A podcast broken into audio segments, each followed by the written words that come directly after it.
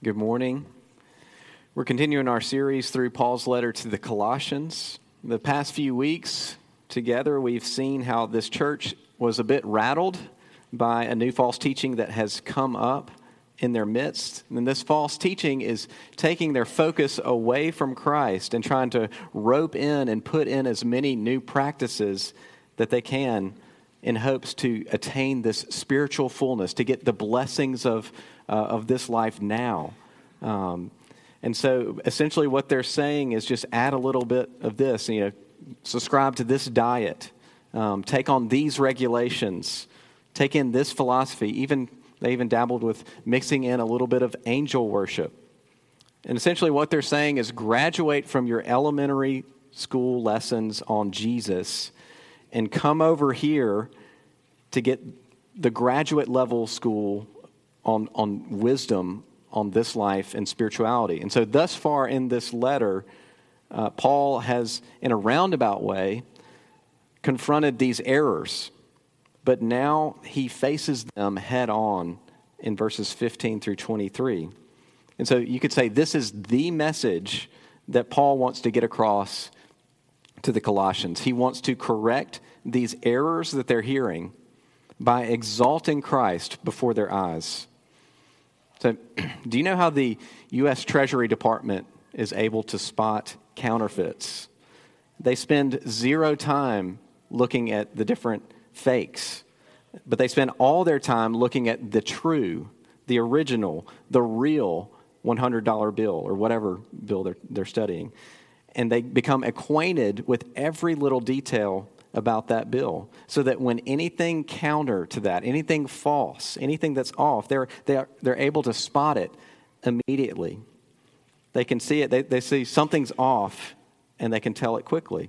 So the same thing is going on here with Paul. Paul doesn't spend any time in his letter trying to pick apart the false teaching, the, the Colossian heresy, but he spends all his time directing our gaze to Jesus Christ. Not only that we might spot the errors that, these, that, that the world can present to us, but also that we might rejoice in Christ.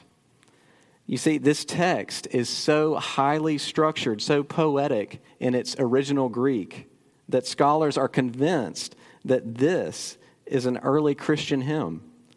So, Paul is either singing a hymn that was already created, that they, the Colossians already knew, or Paul wrote this hymn himself, which is, I think it's pretty plausible to believe that because Paul at this time was under house, Roman house arrest. He was in prison.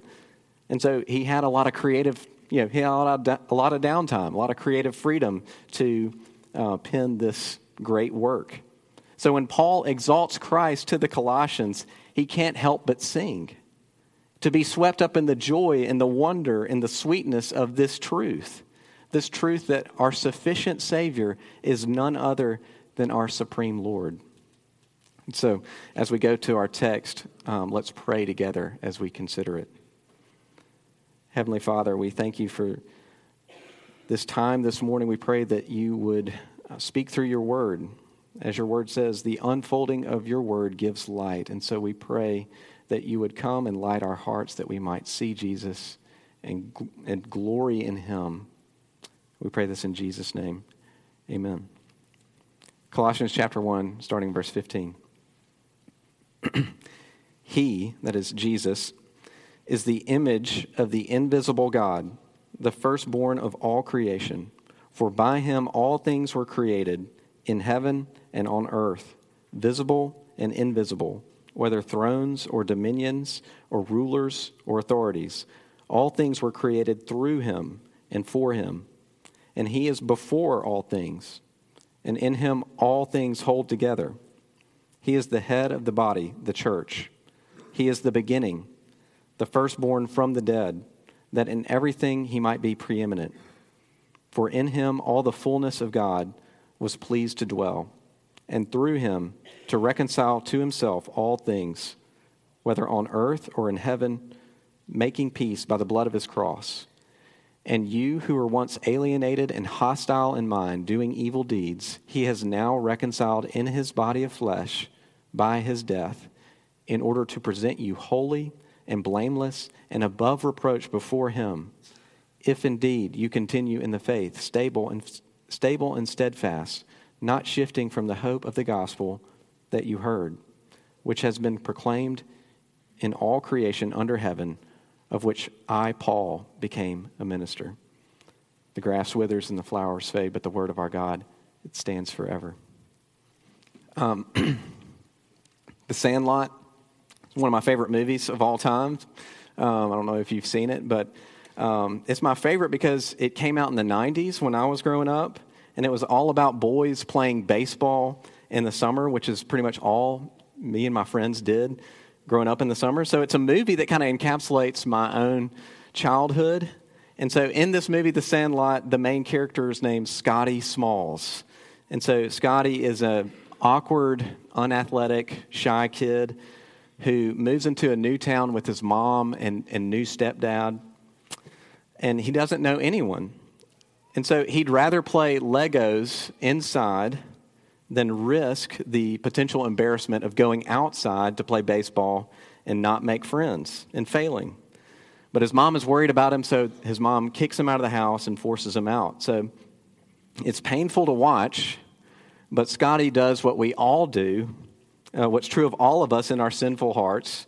We, we feel deep down that there's this insufficiency, there's this inadequacy. We, we aren't sufficient in and of ourselves. So what do we do? We fake it. We fear that if people see the real me, they'd reject me. And so I need to pro- project a version of myself that is sufficient, that appears sufficient and worthy and acceptable. And so Scotty pretends to be proficient in baseball, and it gets him into even deeper trouble and embarrassment. And so we do the same thing. We project a proficiency in baseball or whatever to try to avoid this rejection that we fear. And so I want to that so that's the setup, but there's a moment in this movie early on when even though Scotty is pretending, you know he's going to be okay. Why? Why is that?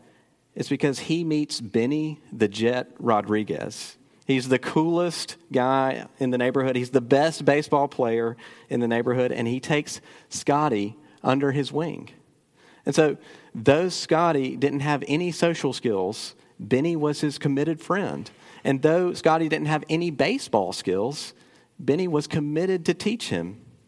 And so, Benny even gave him his own hat and his own gloves. So, you see, by the end of the movie, Scotty is, is one of the boys. He's, he's a great baseball player, and it was all because of Benny. Is is because Benny, though he was himself an established and already cool kid, and already the best baseball player, in his great kindness, he made a condescension to attach himself to Scotty in friendship. And so, what Paul is doing with the Colossians is he's trying to connect these dots to the Colossians. He's saying essentially, Do you realize who just befriended you? Who has committed himself to you? Who has made an infinite condescension to attach himself to you in friendship? It's Jesus Christ, our, our supreme Lord. You're, you're going to be okay. You see, he, the one who is the supreme Lord is also your Savior, which means He is your sufficient Savior. He's, you've got everything you need in Him. And so, the main point I want us to consider together this morning in our time together is this that Christ's supremacy is your comfort. Christ's supremacy is your comfort. So we'll follow Paul's logic as he goes through the text. We'll first look at Jesus and see God. And second, we'll look at ourselves. We'll look at yourself in Christ and see hope.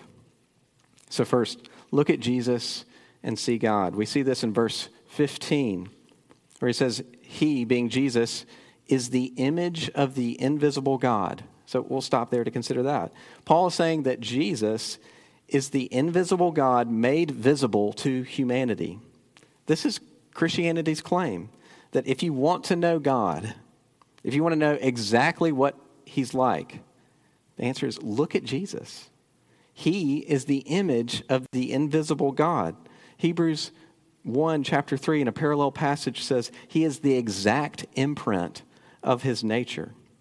He's the eternal Son of God who images or reveals the Father to humanity. So let's ask the question what is God like then? And Paul's answer is look at Jesus. So in the Gospels, you see how Jesus interacts with the sick, with the hurting, with the mourning, with the outcast, with the shameful, the people written off by society as insane, demon possessed. And he does not shrink back from these people. He doesn't shrink back from their sin and their shame and their brokenness, but he is eager to step in their lives. He's eager to reveal his heart of compassion and his power for salvation. And when he encounters illness that no doctor could heal, he could heal it. And when he encounters wind that you know, his disciples are in the boat, they're skilled fishermen, and even they're saying, We're doomed. He quiets that wind by his voice. And when he encounters death, death in the, for example, in the, in, with his friend Lazarus, who had been dead for four days, he raises him from the dead by just speaking it. But so that's Jesus, that's the gospel putting on display Jesus, which points us to who God is. But every gospel writer spends the most ink on the passion narrative. The, the, all the gospels spend the most time talking about that Jesus' arrest, his trial, the beatings, the crucifixion. Why? Why does Christianity put so much emphasis on the suffering of Jesus, on the suffering of God? Because this is where we see most clearly who God is. It's at the cross. This is where the, the heart of the Father shines most brightly. It's at the cross that we see just how loving God is. That He would take on our sin and take away the sting of death and take it on Himself so that we might not suffer it our, for our sake. And it's there also at the cross that we see most clearly who we are. That Jesus was the only perfect, perfectly loving person who ever walked this earth, yet we killed him. Yet he, he still willingly went to the cross while we were still his enemies, while we were still sinners, to reconcile us to God. Like that, that's who God is. Look at the cross see our sin, see his love overcoming our sin. That's who he is. So, whatever doubt you may bring to the table this morning in your questions about God and questions about Jesus, Paul's answer is don't go to your imagination to answer those questions. Go to where the Bible points you. Go to Jesus. Look at Jesus and see God. Look, look at the cross and see him most clearly. He's there dying to reconcile all things to himself. And so Paul continues to flesh this out in our text. He says, Jesus is the firstborn of all creation. So I want to spend a little bit of time on this because that might, might sound confusing. Like, is, is Paul saying Jesus is a created, the first created being who creates all other beings? No, he's not saying that because the very next verse says that he's the creator of all. So that, that rules out that interpretation. He's the creator of all things. But what, what does this mean? is that he bears the title of firstborn, he bears the status of the firstborn. And in that ancient t- context, they would have understood this clearly that the firstborn is the one who inherits all that the father has. The firstborn is, is the firstborn son who inherits all that the father has. And so, a, another parallel passage, Hebrews chapter 1, says Jesus is the heir of all things. And so that's what this is saying. He, Jesus owns all things. He's the chief inheritor of all things. He's the firstborn of all creation. Paul continues in verse 16. He says, He is the creator of all things. All things were made by Him and through Him and for Him. Everything owes its existence, Paul is saying, to Jesus Christ. Everything is a result of His creative power and glory But did you notice Paul keeps keeps it pretty generic with this repetition of all things, all things, all things. But he does get specific in one part when he says whether thrones or dominions or rulers or authorities. What is, what is that? What, why does Paul throw out those four things? Um, he throws that out because he's naming the very things that the Colossians are scared of. He's naming the very things the Colossians are, are scared of. So, what, is, what does it mean, thrones, dominions, rulers, authorities? Those are all ways of referring to the unseen angelic powers. So, from the artifacts and the inscriptions and the documents that have been found in Colossae, uh, we know that there was a kind of Jewish, pagan, folk belief system that looked to angels, that called upon angels to help them against evil spirits. Um, and this is why the, the term angel worship comes up in, in Colossians chapter 2. Uh, and it's associated with this false teaching. Paul calls it out. And there's also archaeological findings in Colossae that have found trinkets and necklaces and things that have inscriptions on it about angels. It says, you know, things like Gabriel, protect the person who, who wears this. And so they found things like this. So this is something in their midst that, that scares them, that, that, that the people commonly turn to. Um, but Paul makes it a point to mention this and say that those very things, the things that you're scared of, are under the lordship of Christ. Christ is superior to them, and Christ is their creator.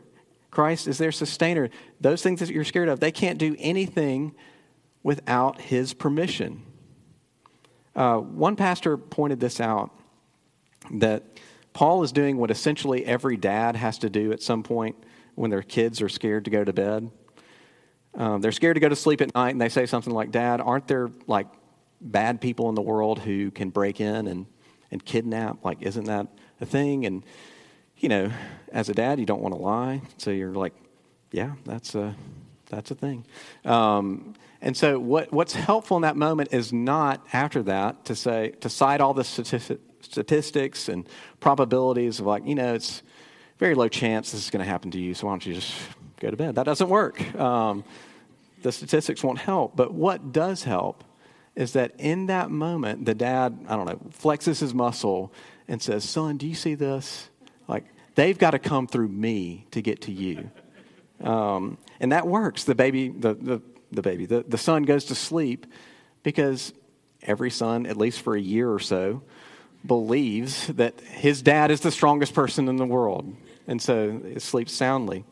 So you see that supremacy, power, brings comfort in that moment. Nothing can touch you without coming first through me. So it's the same with Jesus. Nothing can touch you without first passing through Jesus. It's all under his authority. All the things that we're most scared of, the things that you can't see. Maybe for us it's not angelic powers, but, but maybe it's cancer. Maybe it's the loss of a loved one. Whatever. It, can't come to you apart from Jesus' permission. And if he permits it, it is because he is more loving and more wise than we could ever imagine.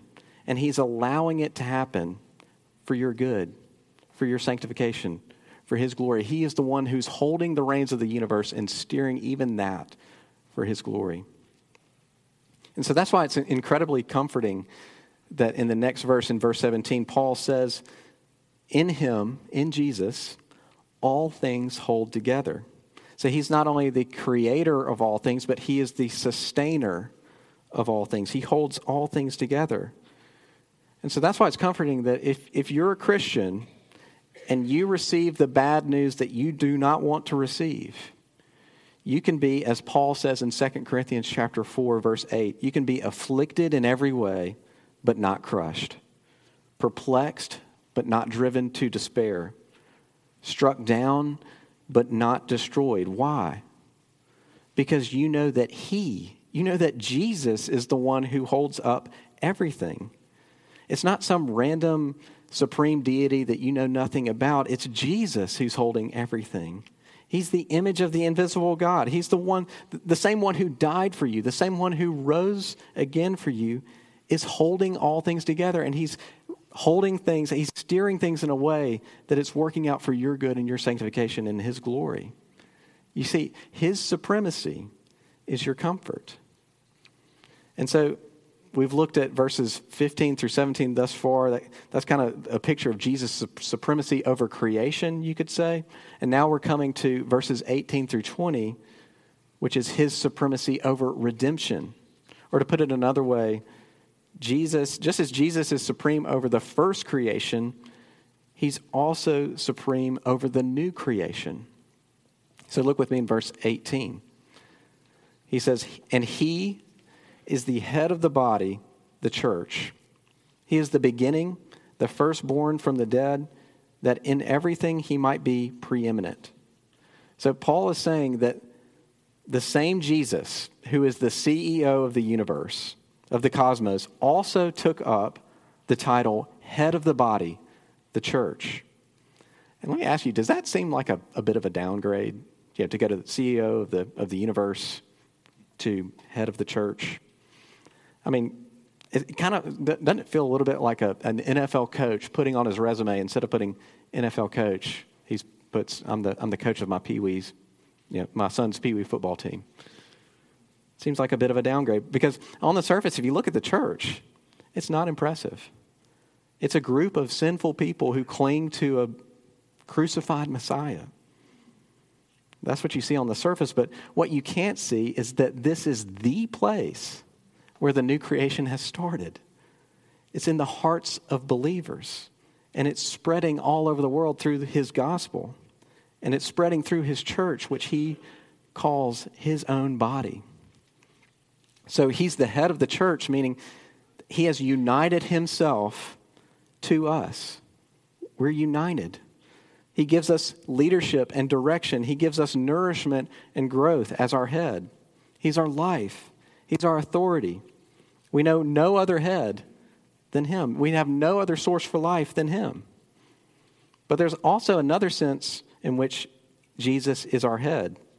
It's the sense that He has gone before us, and we, the body, follow after Him because we're united to Him.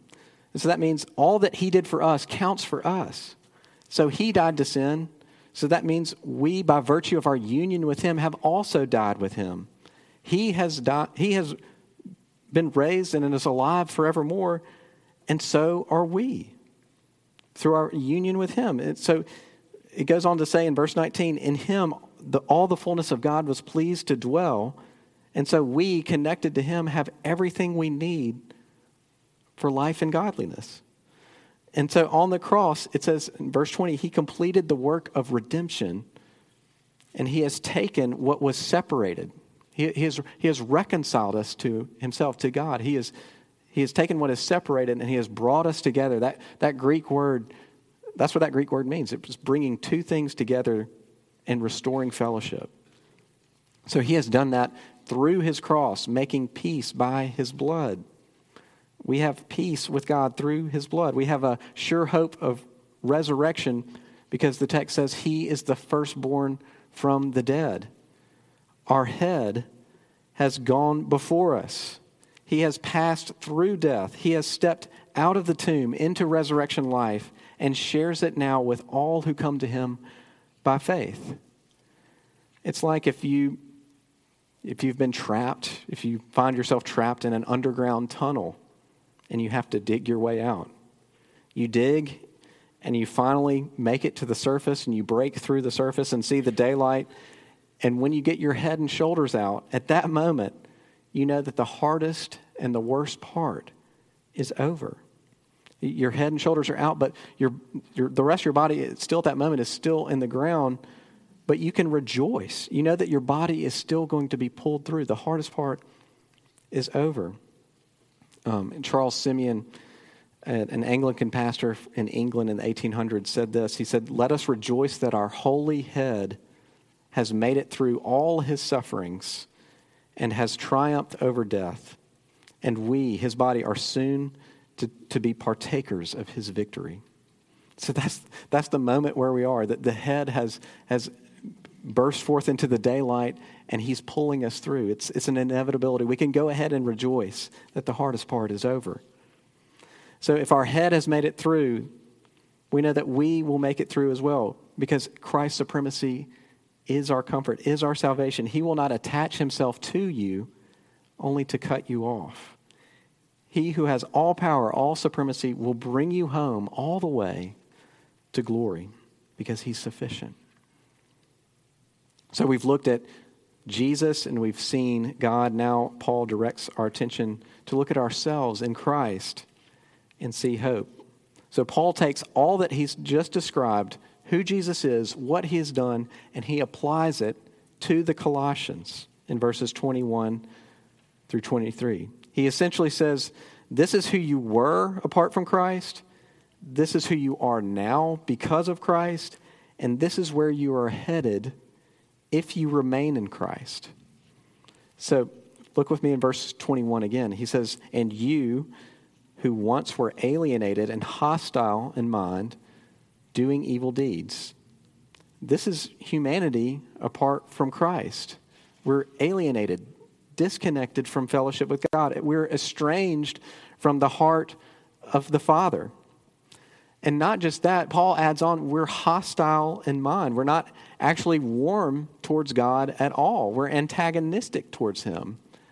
And the main way that we are antagonistic towards Him is that we all try to be our own saviors. That's the main way we try to be antagonistic towards Him. We can do that by taking our lives in our own hands and, and breaking all the rules. That's probably the obvious way to be alienated and hostile to, to God. But there's another way.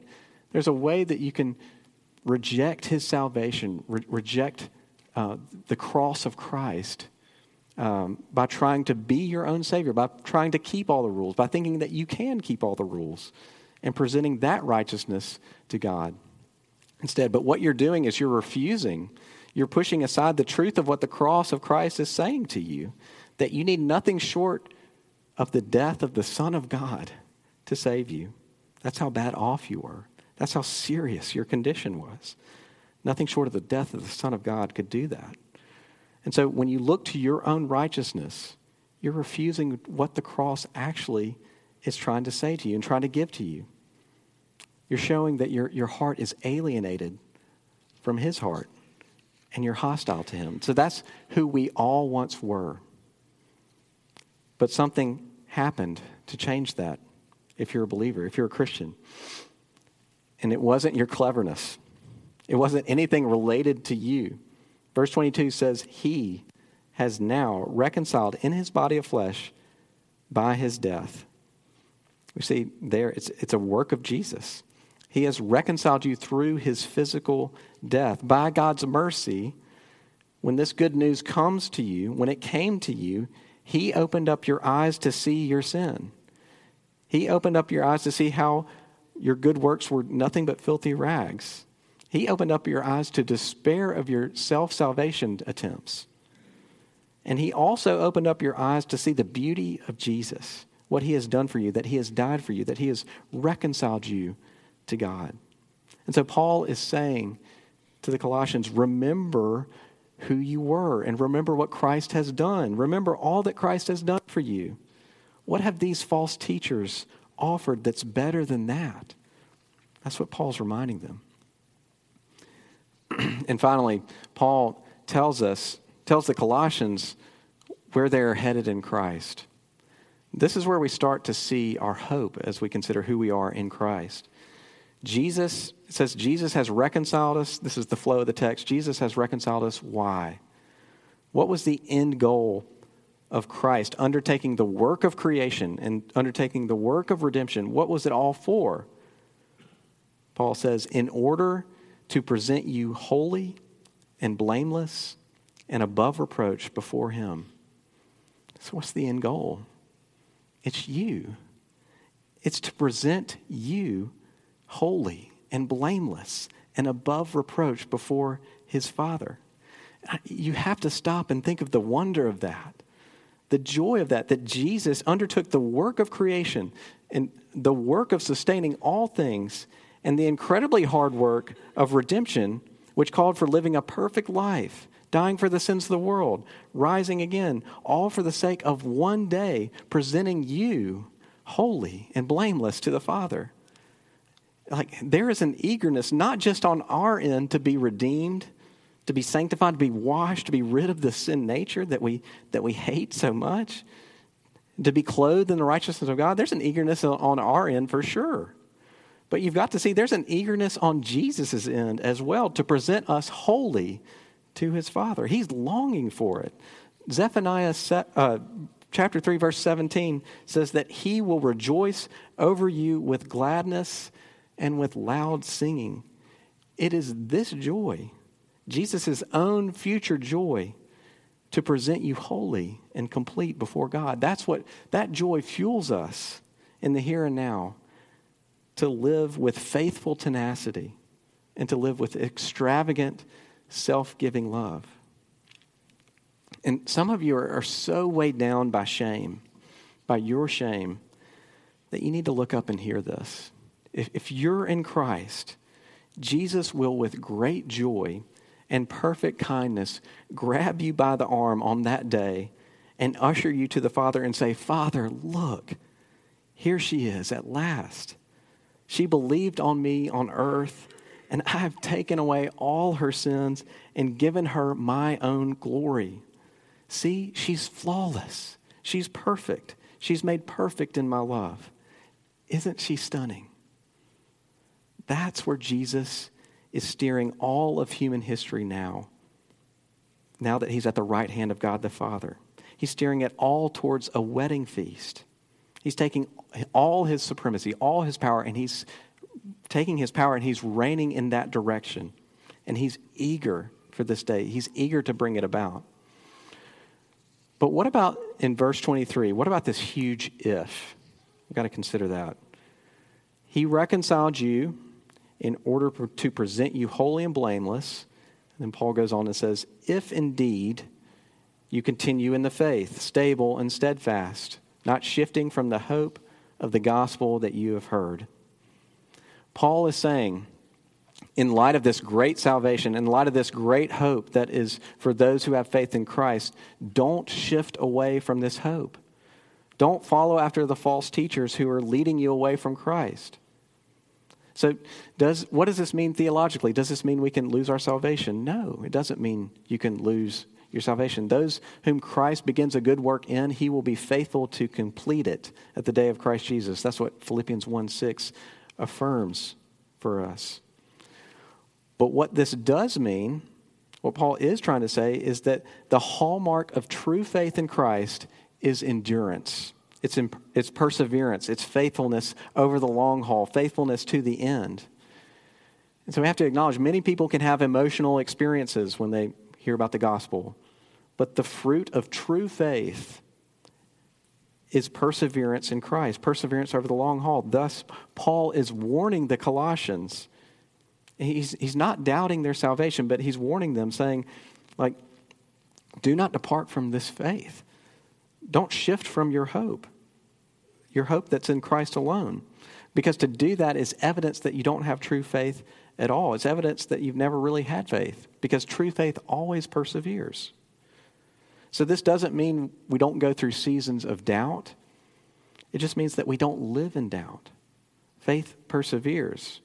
And this, again, is not because our faith per- perseveres not because of our awesomeness, but because of Jesus' awesomeness.